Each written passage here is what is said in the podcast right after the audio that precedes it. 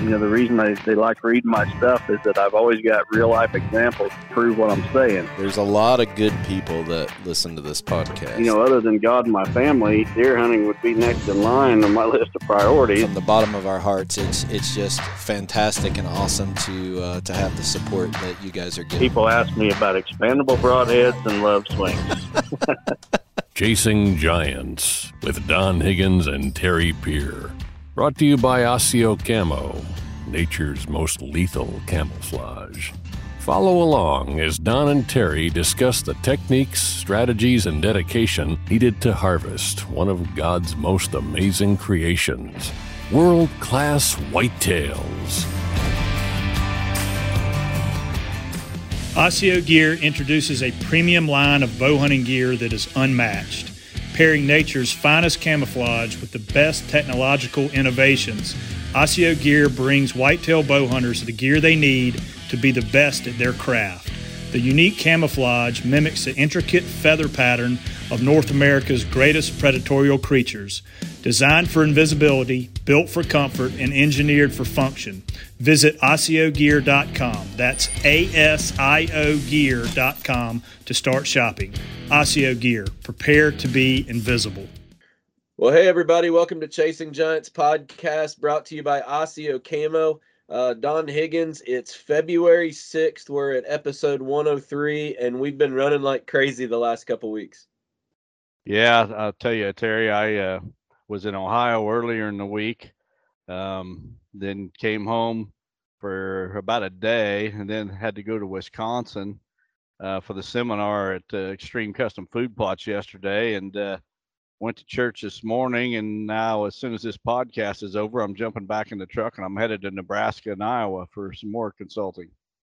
I got you. Well, uh, you did a you did a seminar yesterday at our our good friend Scott Finnendall's place. I think you did two different sessions that were sold out. Um, I did one in West Virginia last week. The the common theme is that you and I aren't talking like normal hunting seminars when we go out and talk. So I don't even know what your seminar was, but I heard a couple people say it was something that they'd never never uh, heard before in a hunting seminar.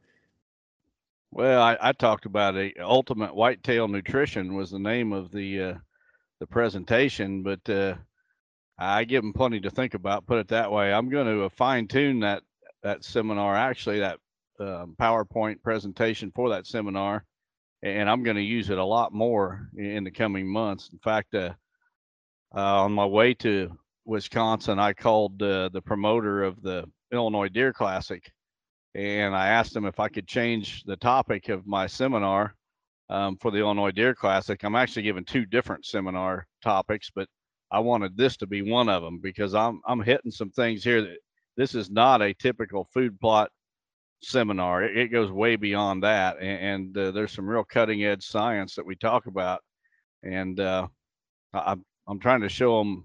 I'm trying to educate people, but at the same time, I'm trying to show them what makes real world wildlife products different than the competition we've always we've always come from the approach of education's number one and when we show them the facts if if people will just look at the science not the gimmicks we think we have a very good opportunity to win people's business but if we don't that's okay too we're still coming at it from an educational standpoint yeah i mean uh, the more educated that the consumer is, the better decisions they can make. And uh, you know, if we just show them how to do things like read a seed tag and just leave it at that, um, they'll figure it out on their own.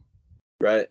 All right. Well, I want to I want to spend quite a bit of time this episode uh, giving the listeners or uh, audience some basic guidelines of frost seeding. You know, it's February 6th right now and we're getting a lot of frost seed questions.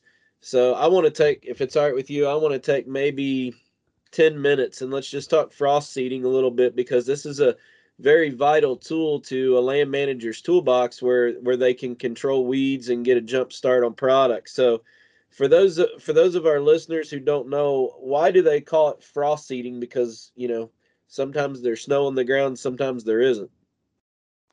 Well, the key to frost seeding is, you want to do it while there's still some freezing temperatures. And um, you're basically broadcasting seed onto a previously prepared seed bed. And uh, the freezing and thawing action actually works that seed into the ground a little bit and gets good seed to soil contact. And uh, that's what allows the whole process to be successful. So um, let's let's walk through the timing. Uh, can you frost seed too early? Well, you can, um, and something that's really important is that not all seeds are going to work with frost seeding. For right. example, get, if you'd go out there and try to frost seed soybeans, you're not going to get anything. Right. Now, there's we'll only get certain... into the types of seeds here in a minute. I'm just looking more along the timing. So, like February 6th, so people are going to watch this tonight. Is it too early right now to go ahead and frost seed? Or are we in the window where it's a go? If and we'll talk about what types of products in a minute. Well, the general rule is that with the native grasses like switchgrass, the earlier you can frost seed in the winter, the better. You I mean you could do it back in December or even late November. The earlier the better. But when it comes to clovers, alfalfas, things like that, the later, the closer to spring, the better. Okay. So uh, when we start talking about picking your picking your right time to frost seed, Dwayne Hopkins and let's focus a little bit now on our legumes like clover, alfalfa, that type of thing.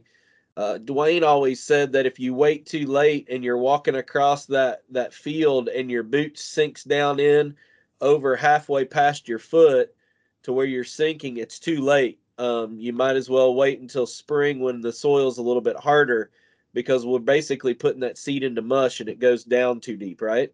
Right. Um, yeah, if you're leaving tracks in the mud as you're doing it, it's it's not a good thing. You're too late. You should have done it earlier.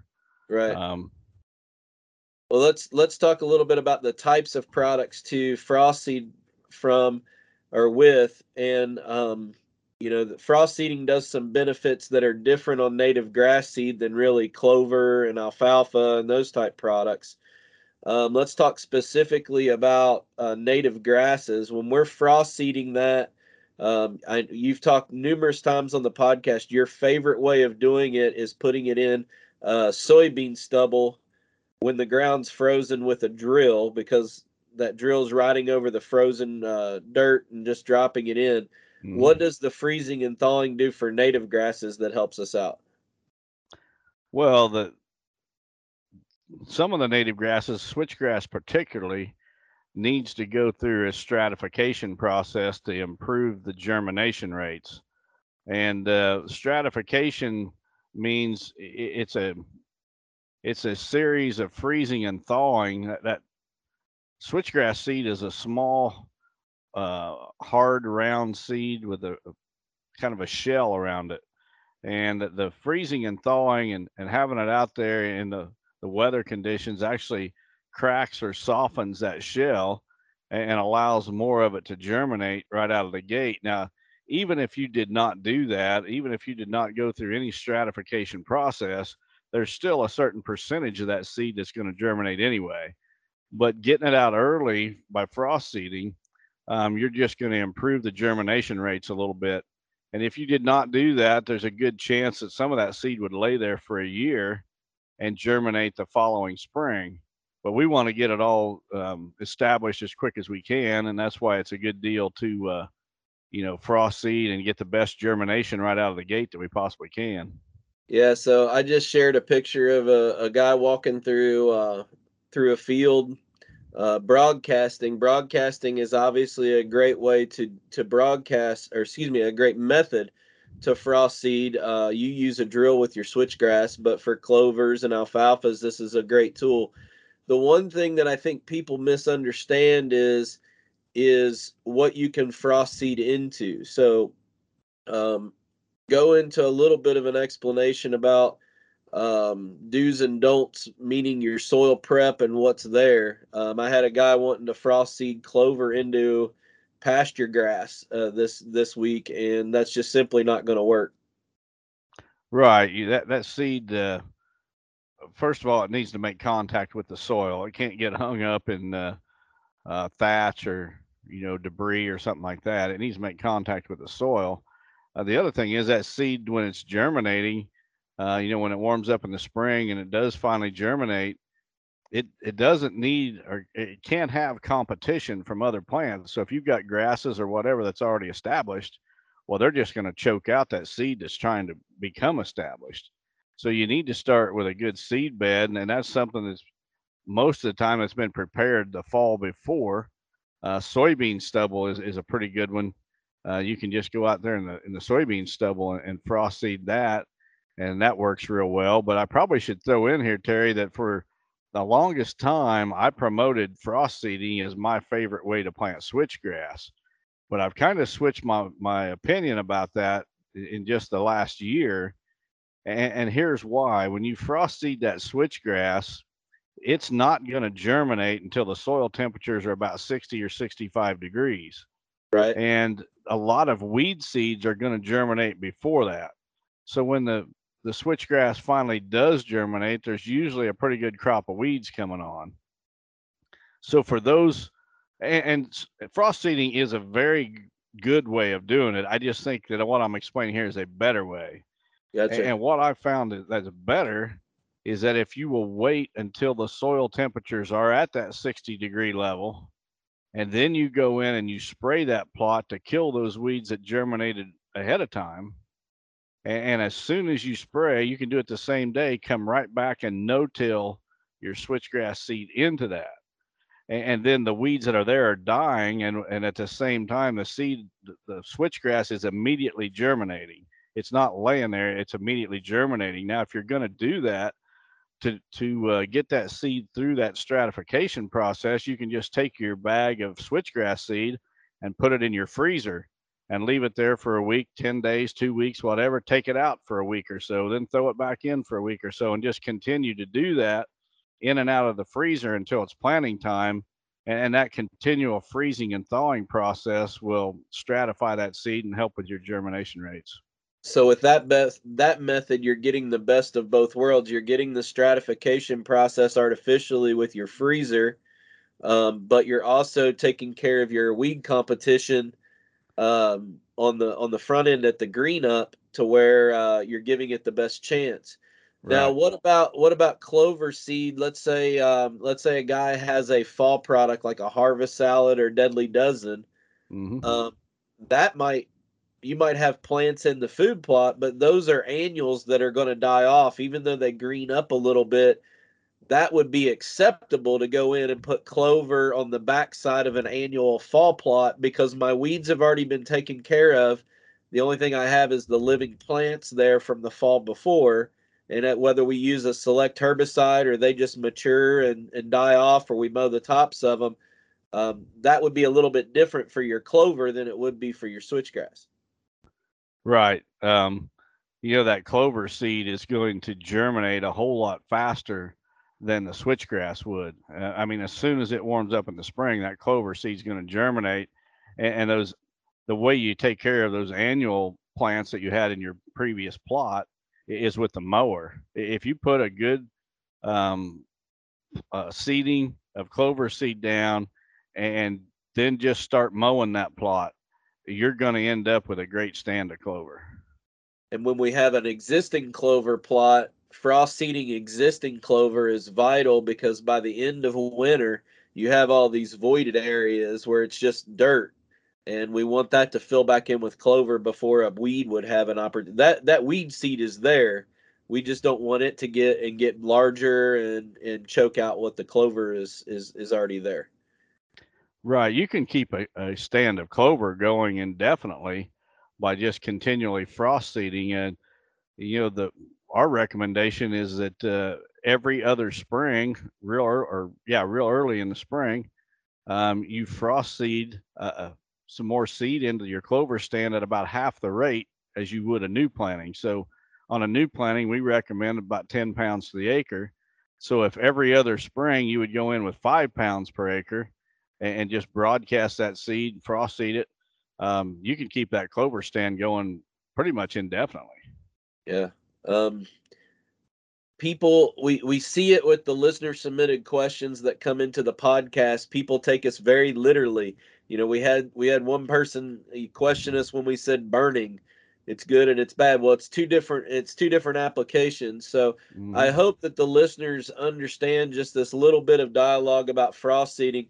The bottom line is uh, get your product right now, whether it's real world or somebody else's, it doesn't matter because you need to either be doing that artificial stratification of your switchgrass in your freezer right now or getting it in the field. And then a little bit later this month, for most of the country, we're going to be frost seeding our legumes like the clovers and alfalfas and stuff. So uh, I wanted this is this is the prime time to uh, to really talk about that. Yeah, we. I've been getting questions almost daily. In fact, at at the Extreme Custom Food Plot seminar that I did yesterday, uh, and talking with people, I, I bet I had three or four different people ask me about frost seeding. So uh, we're getting a lot of those questions this time of the year, and hopefully this will help uh, the listeners. So if you got more questions, just reach out to the Real World uh, site. Uh, Don and I's social media and email is pretty full. If you want a quick answer about food plot stuff, we have a team of people that monitor that uh, those emails and, and in um, private messages on social media. Your best way to get an answer fast, and it's going to be the same answer that Don or myself would give you, is to work through the real world side. So I hope that helps everybody. I'm going to uh, share another screen and change topics real quick. And that, um, uh, just click the wrong button. Here we go. Uh, you announced this on our podcast last week, and um, you shared it this week. Uh, bikes from QuietKat are now back in stock, and uh, you have a new coupon to use to get a free trailer with any bike purchase. Yeah, for all the uh, listeners of Chasing Giants and the consulting clients, uh, masterclass students, um, if you're interested in purchasing a new QuietKat bike, um, you can get uh, one of these trailers like Terry's showing the picture of here for free uh, just by entering the coupon code Higgins, H I G G I N S. And, uh, you know, that's uh, like we said before, Terry, those QuietKat bikes have been real game changers. And um, Look what I got. and- Oh, you got you got one of those uh, baskets or racks or whatever. Yeah, this is the um, for the people listening right now. This is the basket that I saw at ATA. Uh, they shipped Don and I one of these, uh, and this is going to be Don's shed hunting container when he picks up about forty-six sheds running across his property this spring. So Well, I can't wait to get it. Looks like So- it's pretty simple how it attaches to the uh, rack on the back of the uh, right Yeah, behind the seat. So they told me that these mounting holes, depending on the generation of bike that you have, might be a different bolt pattern than like you you have. Uh, I think you have an, a 2019 or 2018 bike. I have a 2020. These bolt hole patterns might not line up, so I'm gonna have the fab shop just get me a little pieces of metal strapping that we can make an adapter if we need to when I come up. But yeah, I mean Yep. it's pretty simple. I think that's going to be awesome to just throw your backpack in or sheds or trail camera bag or whatever we use. You know, the the bike's been a vital part of our our uh, process in keeping intrusion down. So I can't imagine uh, that being uh, something we won't take advantage of. I uh, I thought this was funny. I went ahead and bought this. I don't know. If, I didn't even take it out of the bag. I guess I should have. That came in with it. This is also known as the Fat Boy seat. Yeah. I don't I don't know what it's called on uh, on QuietKat's website. They'll probably be mad at me for not knowing the exact name of it, but when you're going across those bumpy uh, frozen ground like I have been Yeah. the last couple weeks, I got me a, a big boy seat for so I don't end up with a small uh, seat going up my rear end. So, Did they send two of those? do you want me to get you one? No, I'm just curious. They probably seen me and think that I, I'm not a fat boy, so I don't need one. I'll make sure I'll make sure you get one of them. So, uh, but thanks to the folks at QuietKat for giving us that coupon um, and uh, helping share that and save some money for all of our listeners. Um, I'm going to switch gears here real quick. Um, you you alluded to it. Um, uh, bear with me. Here we go. We alluded to it a minute ago with the Illinois Deer Classic. Um, this is uh, the speaking engagements. You and I in two weeks will be up in Shipshewana, less than two weeks. Then you Yep. got the Dixie Deer Classic, and then uh, the Illinois Deer Classic. Now, this new seminar that you're uh, that you're going to be providing, uh, on deer nutrition. Are you going to be giving that maybe on? I know we're doing the podcast in Shipshewana on Thursday night. The debate is Friday night. What are you doing on Saturday? Are you giving this seminar? I guess so. Yeah, I'm going to So- give that seminar at every one of these events. Um, the uh, the Illinois Deer Classic, they wanted two different seminar topics, so I'll be doing the ultimate food plot uh, or the ultimate whitetail nutrition seminar that I just spoke about, but I'm also going to do one on the rise and fall of the Illinois deer herd. Um, kind of give some of the history and where things went wrong and what it would take to turn around the deer herd. So, uh, Illinois deer hunters, you might be interested in, in that. Well, that would be specific for probably the Illinois audience. I'm not sure that many people in North Carolina would be No, interested. in right? Yeah, For the Illinois folks, that would be a, a game changer uh, uh, opportunity to hear facts that isn't politically biased. Not to get you on a rant about Nancy Pelosi like I did last week, but um, if you if you want to get tickets to that uh, the great debate on Friday night in Shipshewana, you need to do it now. I, I heard that there's going to be over two thousand people there. I, I'm not surprised. Everywhere I go, they're asking me about it. Uh, you know, I was in Ohio last week consulting, and just about every stop I was asked about this, and some of those people are actually coming. Um, I heard there's buses coming from Ohio, Missouri, and Iowa to the event. So Well, um, the pressure's on. about- yeah, the good part about that that show too is is it gives us a chance to talk to a lot of people because you and I are basically in a booth for three days, except for the hour segments each day that we're out doing the seminar, or the podcast, or this debate. So it'll be nice to get to visit with everybody and uh, and say hello. Uh, Tony's been promoting it on his platforms too, so uh, he's just a class act, and I think that at the end of the day, there's going to be a lot learned from uh, people to hear two different perspectives on a lot of whitetail management stuff. So Yeah, I, I expect it to be a friendly debate. There's going to be things that Tony and I agree on. There's going to be some we disagree on, but at the end of the debate, I, I certainly expect that we'll shake hands and still be friends. Yeah. Um, I talked with Chris Yates today. Last week we made a um, an announcement with Chris and Brian Kraft from Midwest Land Group.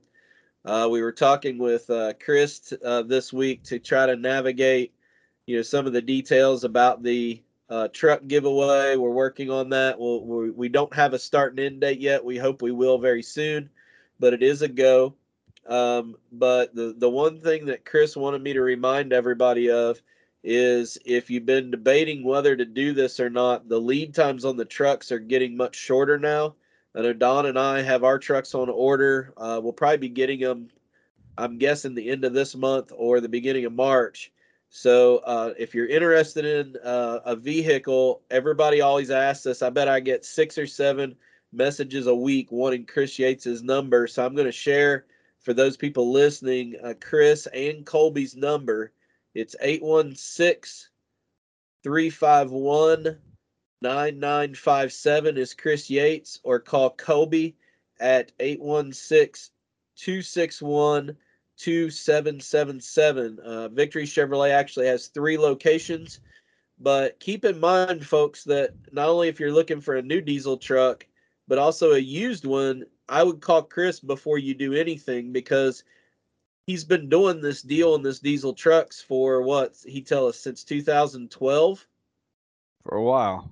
so uh you know he's got a steady stream of trucks like don and mine that are coming back in on trade he knows what's coming in so if you're looking for a low mileage used truck or a new truck uh, give chris a call we appreciate victory chevrolet helping us out on the podcast Yeah, definitely. Great folks, and we're proud to be sponsored by Victory Chevrolet. All right, so uh, I got I got some kind of cool news. You don't you don't know much of this. We've been running so busy this week that um, the the announcement and having Chris and Brian I think has inspired a lot of people. We've received a lot of calls this week of people wanting to chip in and help with this raffle.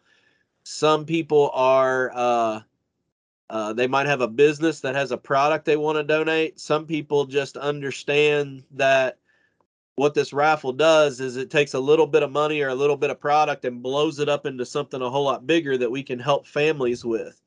Um, you know, it's like the the the story in the Bible where Jesus took five loaves of bread and fed five thousand. You know, it starts with something small, and when we put God in front of it and use it, it gets a whole lot bigger.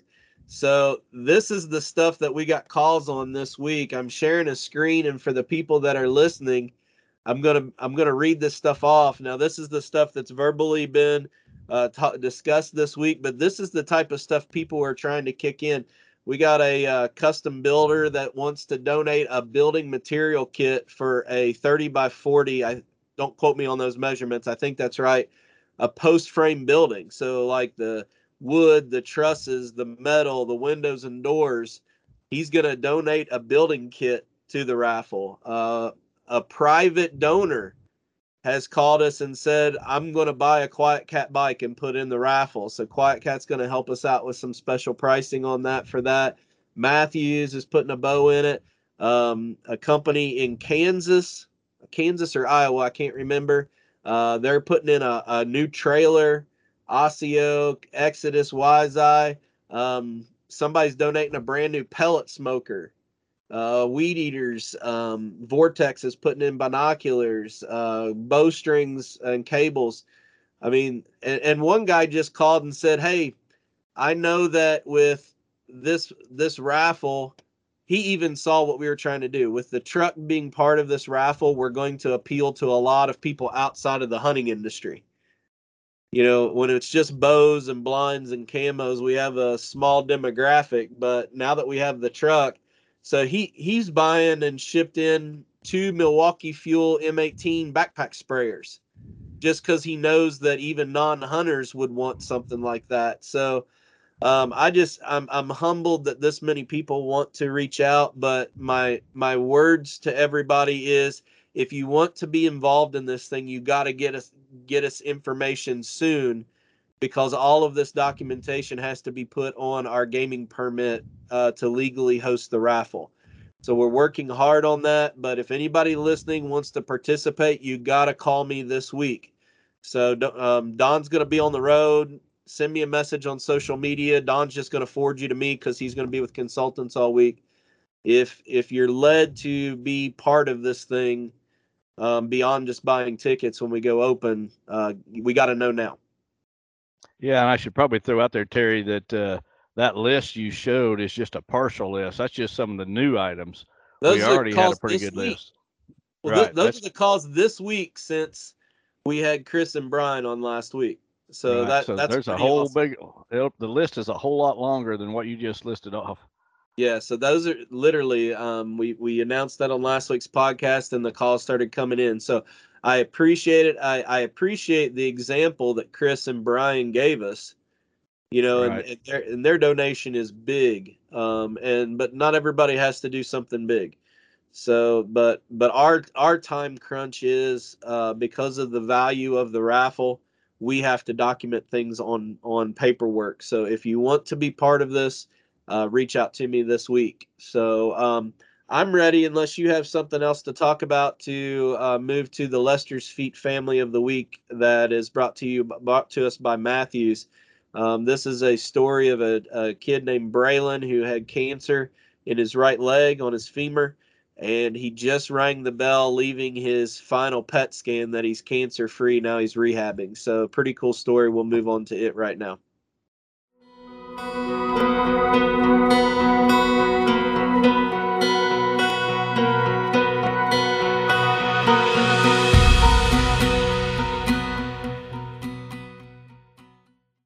Hi, I'm Melissa, Braylon's mom. I'm Mike, Braylon's dad. I'm Mandy, Braylon's sister. And I'm Braylon Johnson. I was diagnosed with osteosarcoma of the right femur. Braylon was diagnosed in May of 2021, one day before his 14th birthday. Um, it was a very hard diagnosis to receive um, for anyone, let alone our a 14 year old son. Um, we chose Cincinnati Children's. Um, after doing some major researching, we found an amazing oncologist that specializes in sarcoma, and he has been wonderful through this whole journey. Um, with it being three hours away, it was very difficult um, financial hardship on us, being away from work, being away from family in general, um, knowing that we have our two older kids, one away at, at college, um, is Nathan, our oldest. So we had just, a lot had happened last summer when we were reached out by, when Lester's Feet Foundation reached out to us, it was a huge relief. Um, I was able to focus on Braylon's health and stay with him at the hospital as much as possible without cramming in work hours on top of the chemo while my husband still worked and but it also allowed him to take time off um, more freely and be with us as well when we needed it most. In August, he had a 13-hour surgery to have his the mass of the right femur removed. Um, they also had to put in some hardware, remove his left fib, and put it over to help rebuild the area. Braylon has come a long way. Um, he's in a lot of physical therapy. He's actually just um, went into remission. He had a. I had my final PET scan just the other day, and I'm cancer free. Thank you for all of the love and the, the support, the prayers, um, guiding us through this. At any time, we receive multiple messages throughout this journey from your foundation offering dinner, uh, let, just notifying us, hey, we're in the area if you need anything at all. That being away from family was a huge comfort, knowing that if we needed someone, you guys were just minutes away. And to come from complete strangers, it meant a lot. So we want to thank you, um, and I hope you guys know how amazing you are for families. Thank you for being amazing. Thank you for taking the burden off of me and making it easier for us to be supportive as a family for each other. Um, from our bottom of our hearts, thank you. Yes, Thank thank, you. you. very Thank much. with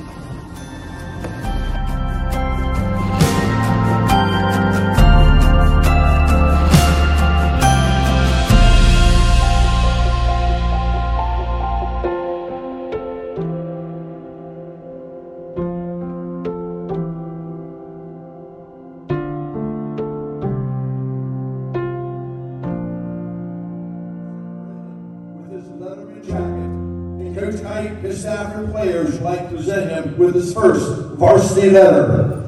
Congratulations.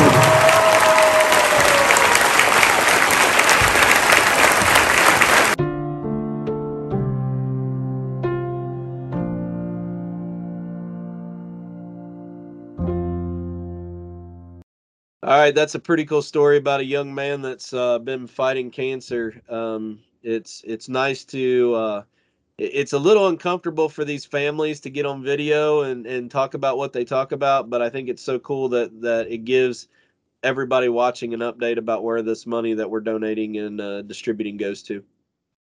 Yeah, it's nice to hear uh, success stories, if you will. Uh, this young man, and now he's cancer free, and you know God is good, and it's it's always awesome to to see someone who's struggled like that to come out on top. Well, he's a young deer hunter, so uh, I hope that he's uh, he gets his rehab done to where he can walk and get up in a blind this year and uh, get a crack at a big buck. He should uh, within the next day or two be opening up a box that has a new Chasing Giants hat and T-shirt in it that I sent him up. So hopefully in the next couple weeks he'll be opening that up as just a small gift from you and I. So with that, why don't we move on to the first uh, listener submitted question? Um, and I'm going to share the screen right now for Don to read this off. All right, our first question comes from Mike Soyster from Martinsburg, Pennsylvania. Mike says, Hi, Don and Terry. Love the new video podcast. I plan to start placing some mock scrapes in the next week or so. Do you have any tips for selecting site locations for these? I hunt public land, big timber with blocks of cover, old clear cuts, and dense mountain laurel thickets. Thanks for all you do for the hunting community and Lester's feet. Well, Mike, as far as locations for these rope scrapes, the you just need to look for places where you would expect that a buck would make a scrape anyway. Um, field edges are great, you know, logging roads, um, clearings where, where you've got the overhanging branch already. um, you're not going to get a deer to do something unnatural. So it, it, just needs to be a place where he would naturally want to scrape anyway. Uh, but you're kind of doing it in a location that is to your advantage. That's the whole purpose. Rather than just let them go scrape where they want, you want to put that scrape at a location that you can take advantage of either through trail cameras. Uh, maybe it's a spot that'll have easy access for you to check your trail cameras, or maybe you're going to hunt over that scrape and you know you're you're setting up your stand downwind and everything and and you're laying it out but uh you know the two words of advice one get them out right now don't wait um that those ropes need to weather all summer long you'll have much better success and uh, the other thing is don't go overboard with them don't go out and put out a, a hundred of them on a property um, you, you, don't need that many i mean if a, if a buck's got a rope hanging from every other branch in the woods he's not going to pay much attention to it but if there's only one or two on a property then he's a whole lot more likely to hit them so uh, th- that's my best advice on locations for these scrapes yeah, I think about your property and where you use them. I think you're you you have a couple scenarios that you use rope scrapes.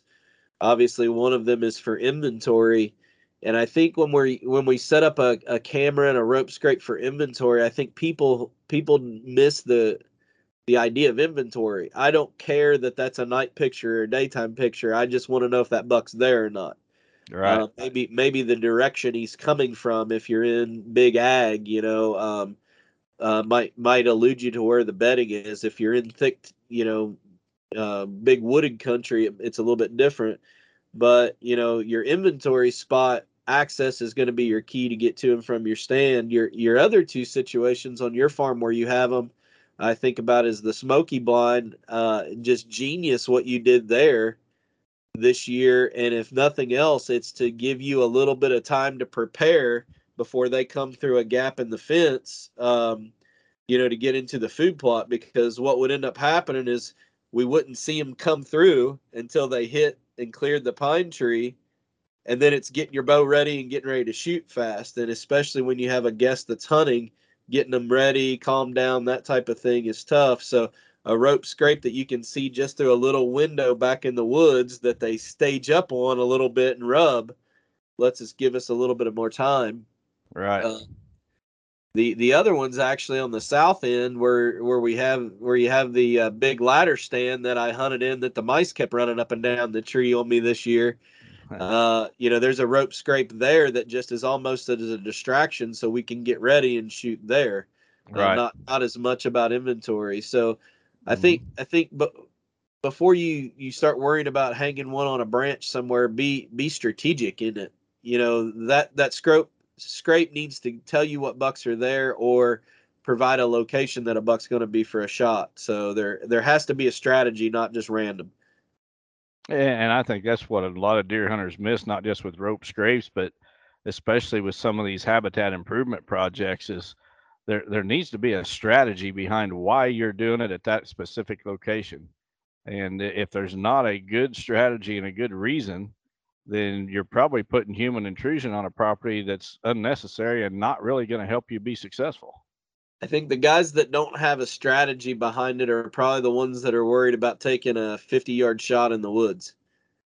That's you know, very if, possible. If there's yep. a if there's a strategy behind where you put your stand, where you put your rope scrapes, uh, where you might drop a tree, uh, where you might put up a, a cattle panel or section of fence in the woods, you're going to be able to get those bucks within that you know magic 20 25 yard range to have a close chip shot and i think that's that's where a lot of hunters i think are, are missing the boat not only with intrusion but strategically lay your your stuff out to where it comes to an advantage for you otherwise these four year old or older bucks are going to be tough Yep, I agree. Well said, Terry. All right, with that, why don't we move on to our buyafarm.com uh, property of the week?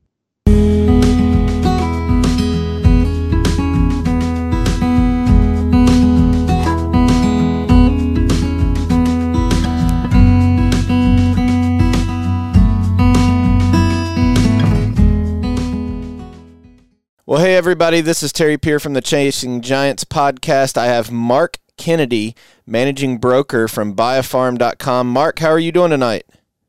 I'm doing fine, Terry. Thanks for having me. Yeah, this is your first time on the podcast. What kind of property do you have to talk about today?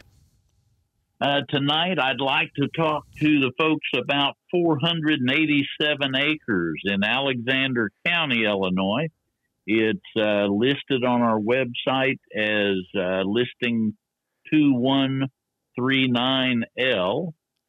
Uh, it is near Tamms, Illinois, and it's all wooded except for some food plots and one small piece of ground that I think somebody had in row crop, just a few acres. But okay. uh, it's uh, heavily timbered, a lot of topography, a lot of deer, a lot of turkey. It's it's uh, it's kind of wild in places, to be honest with you.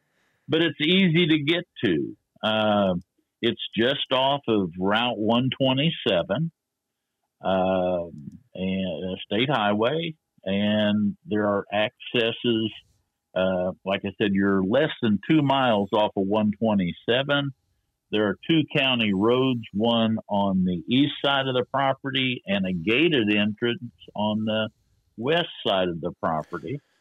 Well, that's uh, really important for people looking at this from for a hunting property.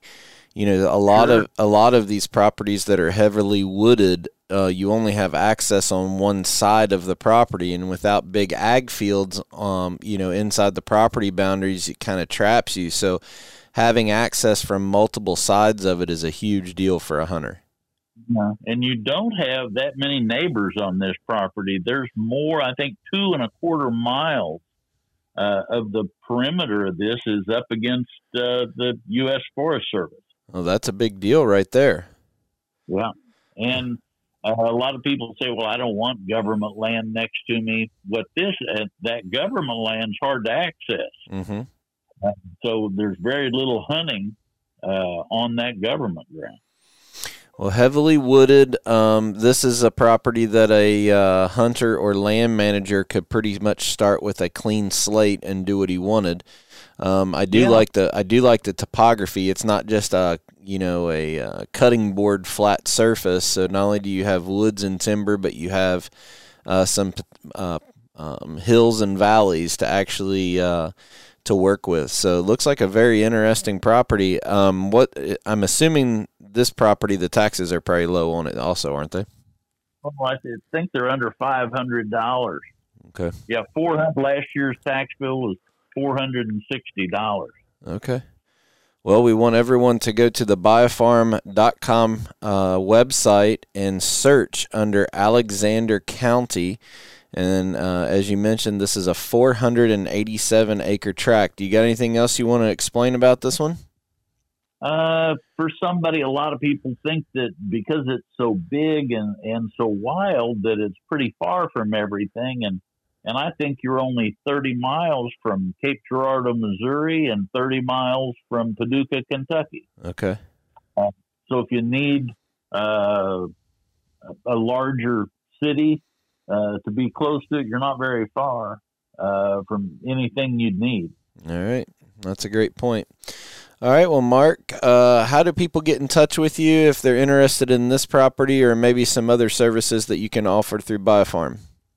Well, many things. Yeah, I, I'm in the vehicle a lot, so it's my first choice would be by telephone, which is uh, 618 924 1747.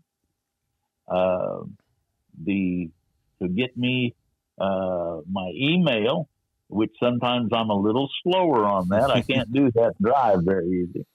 Is uh, Mark Kennedy, all lowercase, at buyafarm.com. All right. Well, super. Well, we want to thank you and the other owners of Buy A Farm for their support of the podcast. We ask that our uh, listeners go visit their website or social media to learn more about the services and properties that buyafarm.com can offer you. Thanks for being on the show tonight, uh, Mark. We uh, look forward to having you again. Okay, thanks, Terry. Look forward to it myself. Thank you. Okay, well, we want to thank Buy A Farm for their support of the podcast. I actually like hearing from the agent. I know it's uh, it's a little bit more work and time to schedule it all, but uh, they can talk about these properties better than we can. They're the ones actually out walking them, especially this one in Southern Illinois. Yeah, I think that's been a real positive change for this podcast is getting those guys on to, uh, you know, promote their own properties. Nobody can do it better than they can. All right. Well, with that, let's move on to listener submitted question number two. Okay, this question comes from Tristan Reed from McBain, Michigan. Uh, Tristan says, This is Tristan Reed from McBain, Michigan. I've been watching a lot of videos and listening to a bunch of podcasts on screening and switchgrass. My question is some guys plant big fields and some guys say it's all about the perimeter of the switchgrass. So they plant multiple areas in the same field and leave open pockets with browse and smaller shrub trees. What would you recommend? I recently watched your Smokey and Mel videos and noticed you had a big field and they both loved it.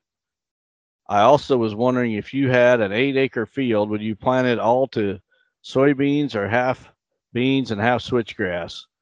Most fields in the area are corn or alfalfa. I have many more questions, but we'll start with this one.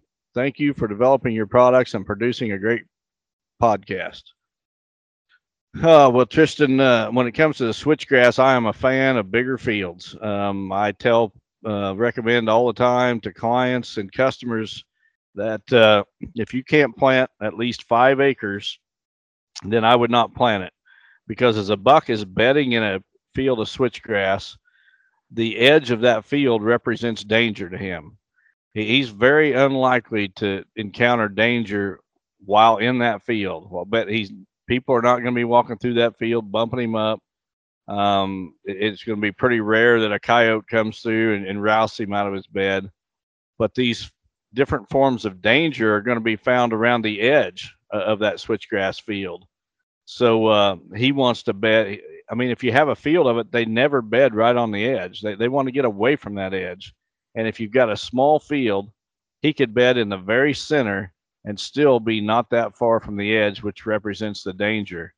Um, without a doubt, I mean, this is just a perfect example of how a, lot of people try to overcomplicate land management and deer hunting, especially for big bucks. Uh, they come up with an idea, then they come up with some reasons to support that idea, but they never have the firsthand experience. Uh, they never have the success stories to back up their opinion. You just mentioned my bucks, Smokey and Mel, which were video videotaped in big fields of switchgrass. Um, when I offer advice, it's based on an idea that I had, but an idea that I've proven ac- I've proven accurate over time, a- as you mentioned. So um, when it comes to switchgrass or, or these bedding grass fields, bigger is better. I'm not a fan at all of breaking them up with trees and shrubs and such. That just makes it way more difficult to burn the field. Um, I, I, do like to use some miscanthus within the switchgrass field to create some structure. But other than that, make it big. Um, stick with straight switchgrass with maybe some miscanthus structure, and, and, then stay out of it. And if you've got, you're you're very likely to have bucks in your area bed there.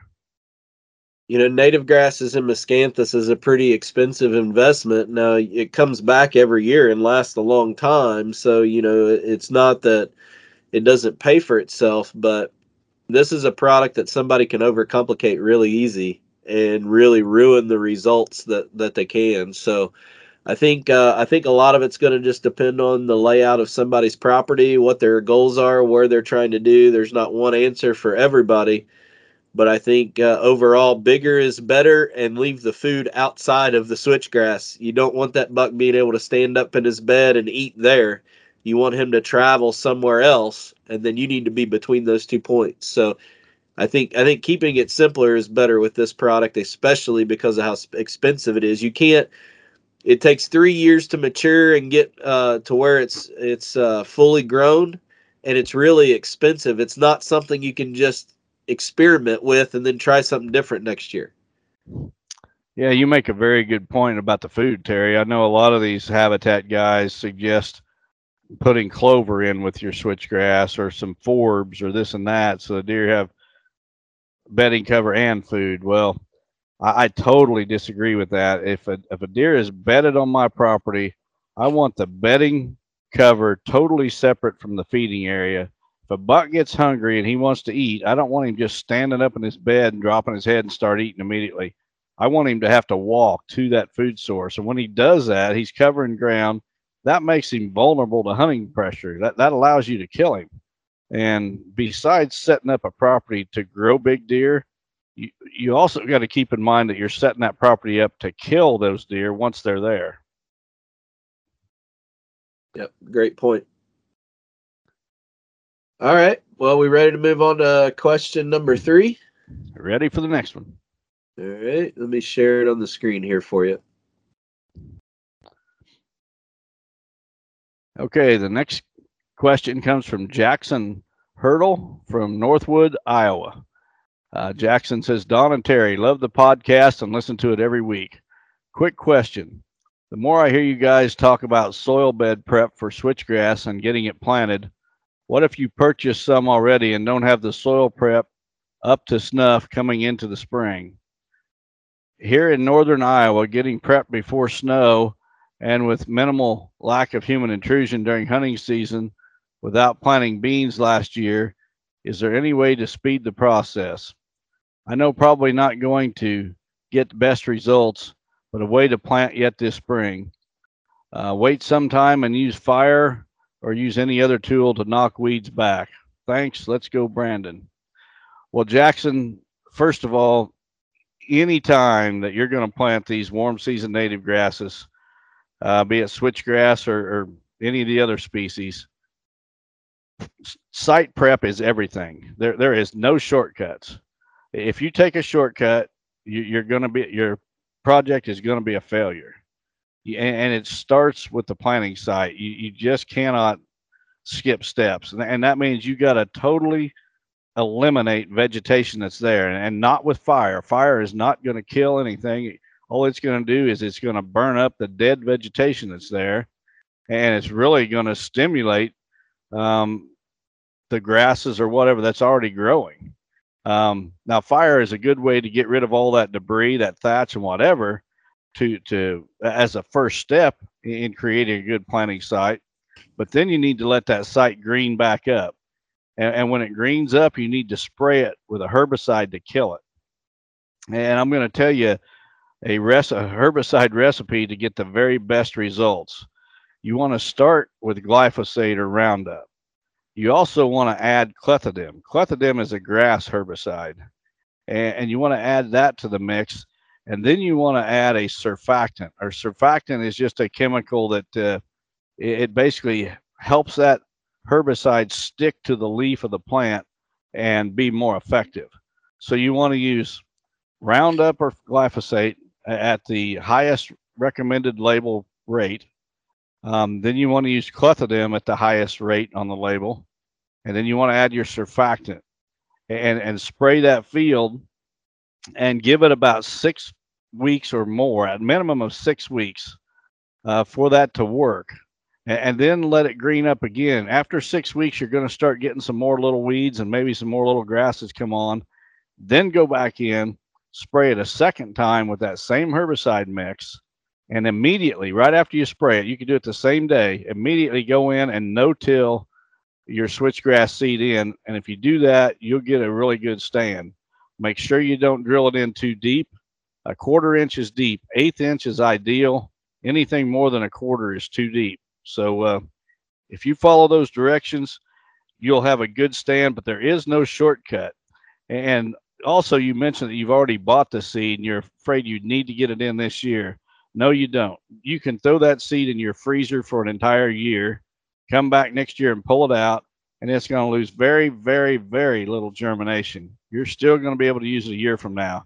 It is way more important for you to get your site prep down first and then use that seed than it is to use that seed and take some shortcuts just to get it used up.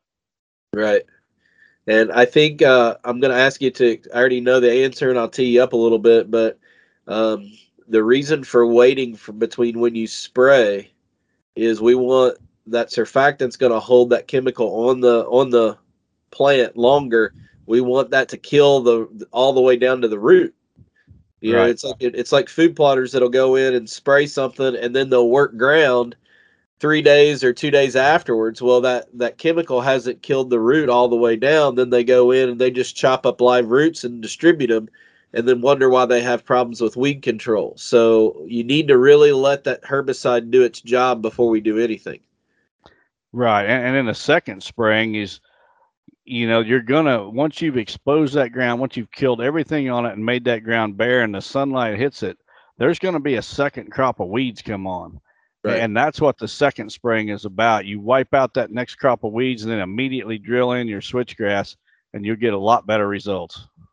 All right, great question. Uh, we're going to move on to question number four. All right. The last question comes from Mark Phillips from Norris City, Illinois. Mark says, Don and Terry, thanks, guys, for all the hard work you put in to this podcast every week to make it what it is. I look forward to it every week. My question is, Don, I know you talk about human intrusion a lot. How do you go about checking your trail cameras without causing human intrusion? I run a lot of trail cameras and I'm always concerned about when to check them and how often. Well, Mark, a lot of my trail cameras are, are not in the cover, so to speak. A lot of them are out on the edge where they're easy to get to. Um, if I do have some, like in the heart of a, uh, a property, those do not get checked during the season. I'll, I'll put them out right before season starts, uh, get them there in the cover with a fresh set of batteries, and I'll come back after season and retrieve those to see what was running that property during the season. Um, I would say it's it's a very small percentage of my cameras that uh, I utilize this way, maybe one on each property. Most of my cameras are out on the edges, the field edges, whatever. I, I don't care that I get pictures after dark. All I want to know is that a buck is there, and uh, that's pretty much uh, my recipe for how I operate my cameras on a property. Yeah, I think um, um, guys use, and, and I think a lot of that is how you use cell ca- or camera data. You're you're creating a yearly pattern and building a story. Uh, we talked about those habitat projects. Everything's done with a strategy. So if if you have a buck there, you know uh, where he's going to be and how you can hunt him with that wind. Versus, I think a lot of people are really chasing that data. They put a lot of cameras out in a lot of different places, wanting to know where to hunt. Uh, your mo is a little bit different. You're trying to find the bucks with the trail camera, and then you already know where you're going to hunt based on the wind. Absolutely. I, I don't need a camera to give me a stand location. I can figure out the stand locations on a property where I need to hunt. What I use the cameras for is to tell me what bucks are there and also when in their annual pattern, what time of the year are they there? And I know that from from past experience, you know, if a buck doesn't show up till mid October, I don't need to be there the first October. Um, Well, one of the other things he talks about keeping intrusion down. Uh, talk a little bit about how you use the wind when you're checking trail cameras, just like when you're hunting. Right. I, I don't want the the scent my scent blowing into the sanctuary. If I'm uh, you know out on the outer edge of a property checking a camera, uh, I don't want my scent blowing in there where I expect the buck to be bedded. Although that very well may not even bump him out of his bed. He may just lay tight and and let me pass. I, I just don't want to take any chances. I really like checking cameras on on ver- at least in during season. I really like checking them on really windy days because you can get away with a bunch. You can, you know, ride that QuietKat bike in right along the woods edge and they don't even hear you or, or see you because the branches are blowing and making all kinds of noise. So, uh, timing, specific timing to check those cameras also comes into play. I know there's guys that like to, to get out and hang stands in the rain, for example, or check cameras in the rain. I'm not convinced after talking to Ron Slifer and his in regards to his bloodhound Dio, I'm not not convinced that's solid advice anymore. Um, but but windy days and riding that QuietKat in to keep your ground scent down uh, is a great strategy. Or just minimize the amount of times that you go in. You know, if it, there's nothing wrong if you have a a rut stand uh, that you put a camera up on, checking that camera when you go in and hunt that stand, but don't make extra trips in just to check the trail camera. Um, I have a couple places here in Kentucky where the the trail camera is actually up in the tree stand, pointing down at something, to where it's Uh-huh. the same in and out. But I'm not going to make an extra trip in there just to check a trail camera. Right. And you know, as I sit here, we sit here in early February, I've got cameras out right now that I have not visited since October. Right. And I don't know how many months was that, four or five months. Um, if you're using good, dependable trail cameras, you ought to be able to leave them out for months at a time and know that they're going to be working when you go back. Right. And and the cell camera, you know, we've talked about that a lot on this podcast. That's another way to keep intrusion down. As long as you have a good camera in the right place that it actually works. That's that's pretty much our biggest concern right now is what are you missing versus what are you getting. One thing I want to throw out in regards to trail cameras, Terry, is uh, yesterday when I was at uh, Scott Fennendall's giving that seminar, there was a representative there from uh, Cuddeback. Scott sells a lot of Cuddeback cameras in their system, and um the that representative got up in front of the crowd and, and basically told us that the uh, supply chain issue is, is going to hit the trail camera industry this year. And he strongly encouraged the crowd that if you're going to be buying new trail cameras this year, you need to buy them immediately. And I think it goes back to China. You know, we also had a rep there talking, uh, a chemical rep talking about the chemicals. Well, the big issue with glyphosate and, and the reason it, it's increased in price three times what it was last year is because it's made in China, as are a lot of these trail cameras. Um, if you're planning on adding to your trail camera arsenal as a listener of Chasing Giants, no matter what brand you buy, Doesn't matter. you better be getting on top of it. Unless you're using Reconyx. Reconyx are American made. I think they're the only American made one. Maybe I'm wrong, but uh, these others, uh, at least the components are coming from China. Uh, if you're going to buy some, you better get on top of it. Just just a word of advice to our listeners. Well, I think uh, I think we've all seen what inflation's done. You know, I heard a joke the other day that in, this inflation has got food so expensive. The five second rule is now a 10 second rule if you drop something on the floor. I heard that. Uh, in, inflation's going to affect everything. So um, I think if you're wanting to buy something, uh, you better get on it, especially as it relates to electronics or stuff that's sourced overseas. Uh, doesn't matter what it is. Um, I think it's probably a good idea to be prepared. Um, it's it's going to be interesting the next the next uh, the next year or two how how this whole thing shakes out. But um, it's like we had this huge ice storm in Kentucky the other day uh, Thursday night it hit, and you know everybody's worried about losing power and everything, and I'm just laughing because I've been ready for an EMP for years, so Yeah. a, little, a little power outage isn't going to help me. Nope. Gonna take more than that to stop you, isn't it? Yep. So, well, um, this is uh, we'll wrap up episode 103. Next week is Super Bowl Sunday. Uh, Don and I will be producing a podcast on Super Bowl Sunday. That's where our priorities are, Yep. and having having it ready to release. Um, and then the following week we'll be in Shipshewana, Indiana. We hope that everybody comes out and says hello. I'm not sure how we're going to capture whether it's just going to be audio that week or we'll have a video feed or not. Uh, we need to work on that with the folks that are putting on that event. So, um, I just couldn't help but think we talked a lot in this episode about site prep and frost seeding and, and being ahead of everything.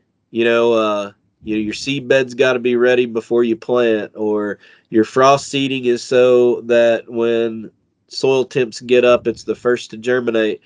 Uh, as we sign off, everybody, I think I think that's a lesson for us also in our spiritual life. We can't wait till the green up or the the temperature the ground gets up to start addressing things in our life, whether that's the relationship with God or maybe even the relationship with your uh, with your family members or friends. It, it's sometimes going to backfire on you when you try to do the right thing, but try to get ahead of it. It's uh, it's not just for planting food plots. Right. You can't wait till you're laying there on your deathbed and and make things right. Sometimes uh, some people don't get that chance. You know, their life is snuffed out in, in a heartbeat, and uh, be ready today. Yep. All right. Well, be safe on your trip to Nebraska. I think you're going to be doing some filming out there uh, with Steve Shields and trying to get some uh, new video content out. We're looking forward to that. And uh, stay tuned for um, um, our next episode on Super Bowl weekend. So that's all I got. Thanks for listening, everybody. God bless. Have a great week. Chasing Giants has been brought to you by Asio Camo, Buy a Farm Real Estate Company, 360 Hunting Blinds, Victory Chevrolet, Real World Wildlife Products, Mathews Archery, Novix Tree Stands, Gingerich Tree Farm, WildlifeFarming.com, QuietKat, and Vortex Optics. Thanks for listening, and tune in next week for another episode of Chasing Giants.